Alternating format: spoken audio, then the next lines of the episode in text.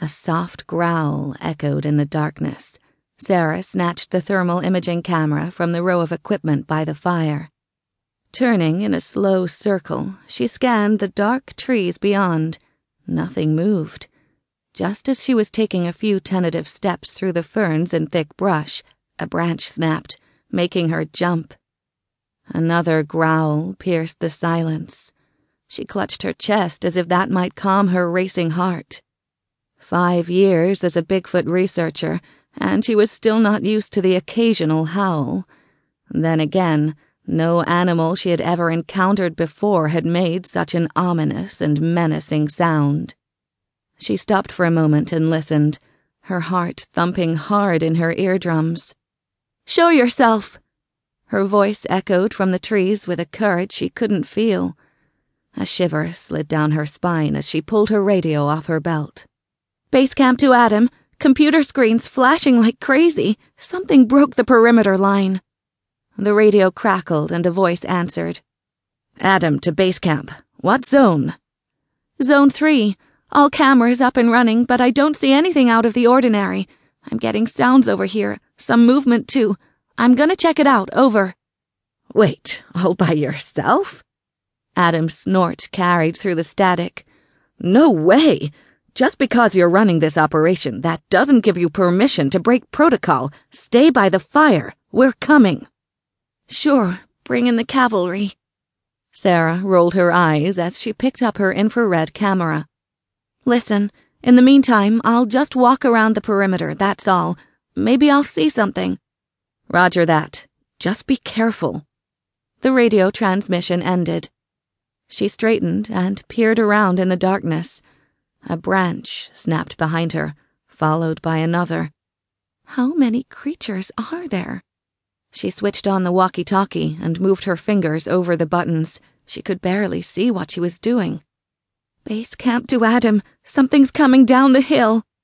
Sarah pointed the FLIR camera straight ahead, then took a few more steps into the foliage. A red amoebic looking blob on the scanner screen began to morph, growing larger as it took on a humanoid shape. She gasped. Oh, this time they'll see.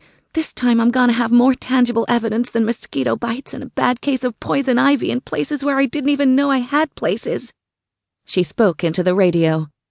Get over here now. I'm getting a heat signature on the thermal. Something's moving closer. Something really freaking huge. We're on our way, said a voice over the radio. Stay put and be careful. She shouted into the walkie talkie. Is every team still in place? Nobody was supposed to return to base camp without my permission. Do you hear me, Adam? Her radio crackled as Adam answered. All teams accounted for. Nobody near base camp. Wait for a team. I repeat, wait for a team. Her heart rate spiked. Could this really be that elusive creature I've been stalking? Are you kidding? This is what I came here for. It's what we came for. I'll stay within the perimeter and proceed with caution. Trust me, I'm not leaving in a medivac. The red blob disappeared from Sarah's monitor. She held her breath her head whipping from left to the right, ears and eyes straining to take in any tiny noise she could make out.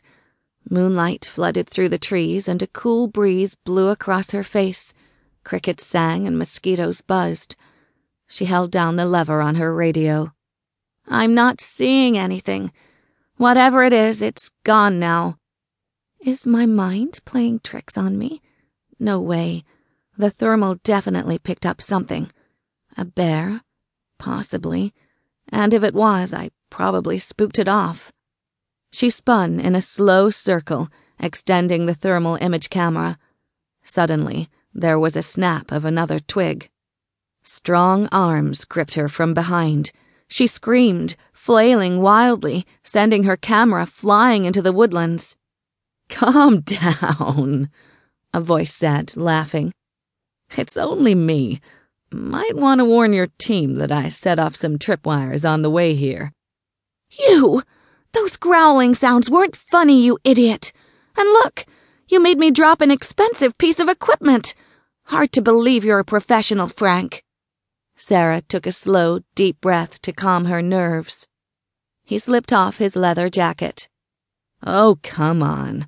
I even bought a proper Indiana Jones fedora for the occasion.